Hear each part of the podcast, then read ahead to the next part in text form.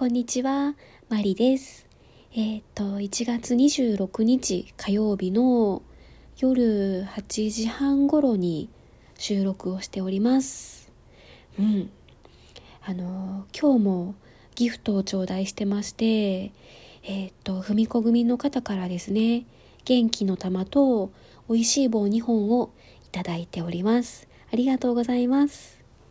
で、あとメッセージも頂戴してましてですね、こちらもふみこ組の方からです。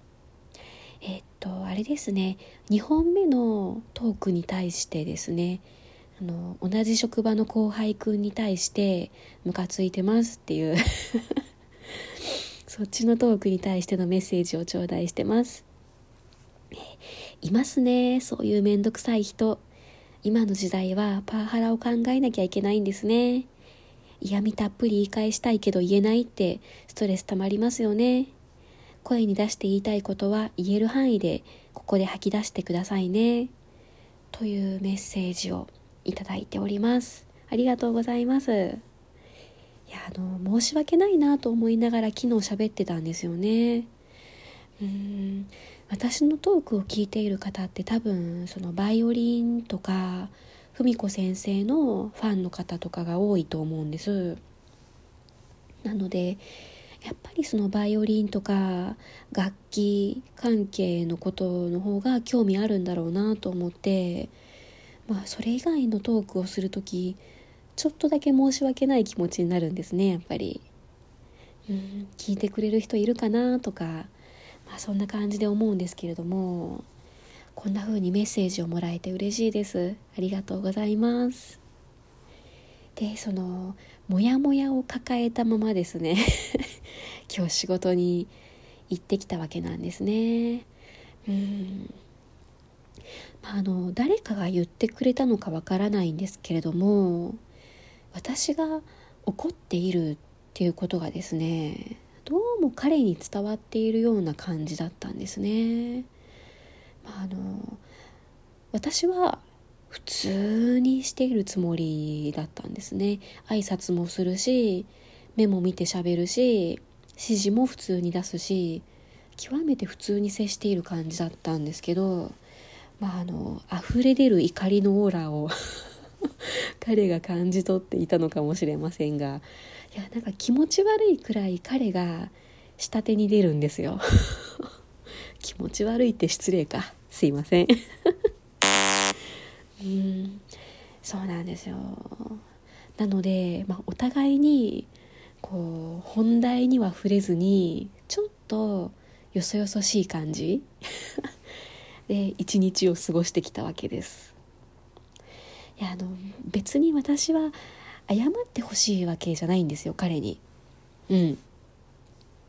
別に謝ってほしいと思っているわけではないんですけどまあその誰かに対してマイナスな発言をする時っていうのはですねそれが相手の耳に入ることを覚悟した上で文句を言うべきだと私は思うんですよね。うん。あの今回のケースでいけば仮に私は彼に謝られたところで申し訳ないんですけどすんなり許そうとは思わないんですね。うん。まあ冗談のつもりだったのか調子に乗って軽い気持ちで言ったのか。うん。まあどんな気持ちで彼がその言ってやったみたいなことを言ったのかわからないんですけど彼がそのグループ長にそんな風に言っていたっていうのはもう事実でしかないですしその相手の耳に入ったことで謝る程度だったらそれは最初から口にすべきじゃないと思うんですよね。うんまあ結局悪口とか陰口みたいなものって、まあ、回り回って本人の耳に入ると思っておいた方がいいと 私はそう思っているわけなんです。でまあ私はというとこのラジオトークで、まあ、そのバイオリンの先生の話だとか、ま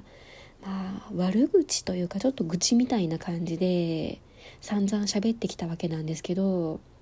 私はそれについて全然後悔してないですし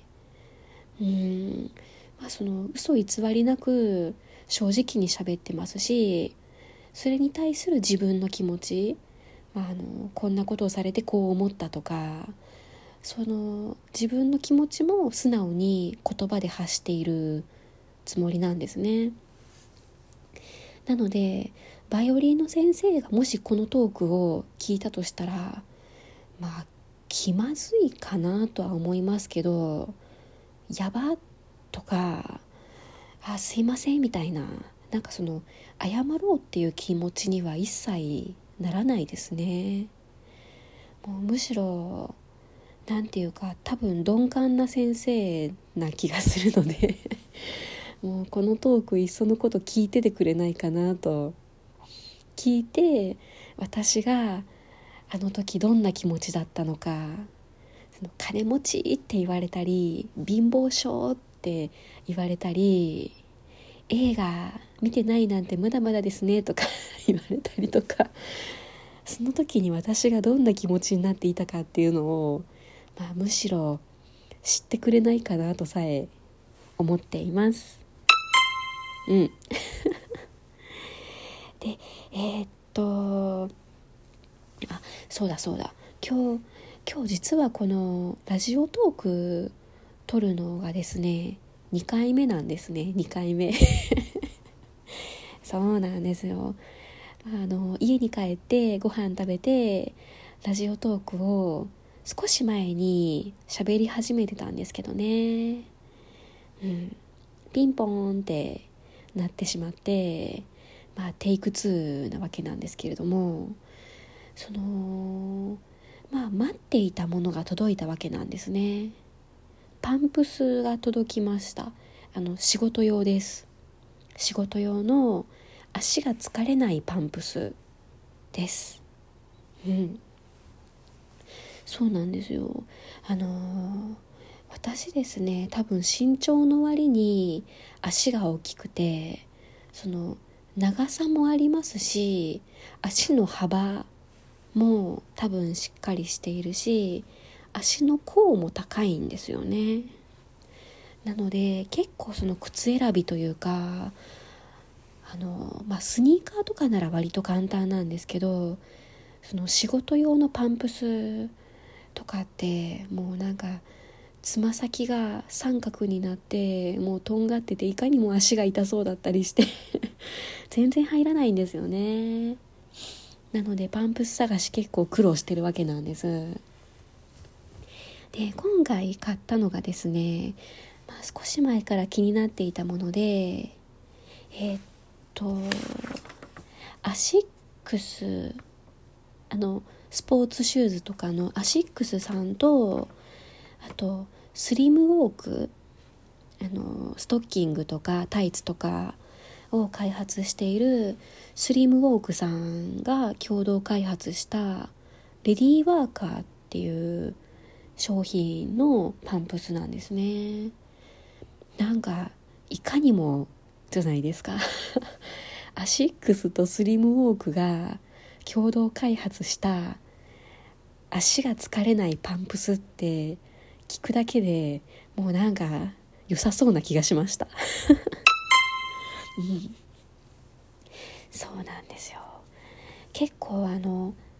幅もありそうなんですよね。3E だったかな。なのでこれは多分足痛くならずに履けそうだなと思ってちょっと心待ちにしてましてですね。うん。ちょっと明日が雨っぽいので本当は明日から履いていきたいんですけどちょっと我慢して晴れの日から 靴を下ろそうかなと思っています。うん。あとあまだ時間がありそうなのでうん。ちょっとですねツイッターめんどくさいなっていう話を しようと思います。いきなりすいません。そうなんですよこのラジオトークのその楽な感じを知ってしまうとツイッターってちょっと見えすぎて面倒くさいなと思ってるんですよね。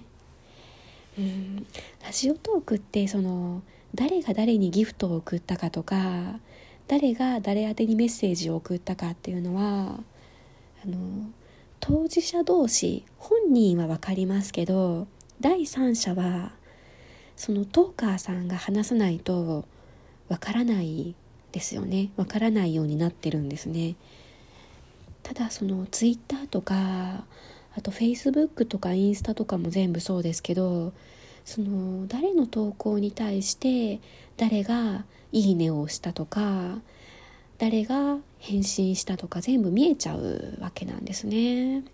うん。まあブロックするっていう方法もあるのかもしれないんですけど、まあ、要はあのこの返信に対してはそのスルーしたいというか無視 無視したいけどまあ他の人が「いいね」を押したりしてうーんその無視するのがちょっと難しそうだなというか無視してるのが周りから見えちゃうからちょっと気まずいなみたいな のがツイッターで最近ちょくちょくありましてですね。うん。そこでちょっとこの見えるって難しいなって思ってるわけなんですね。うん。なんかねたまにいるんですよね。例えばその松ヤニについてのツイッターの投稿をした時に松ヤニについては一切触れてくれずにその投稿の中に出てきた「毛替え」っていうキーワードに反応して「あ自分も毛替え今度行きますよ」とか返してきて「いやそこじゃない」って 思ったりとかなんかね反応に困るのが多くてちょっと困ってます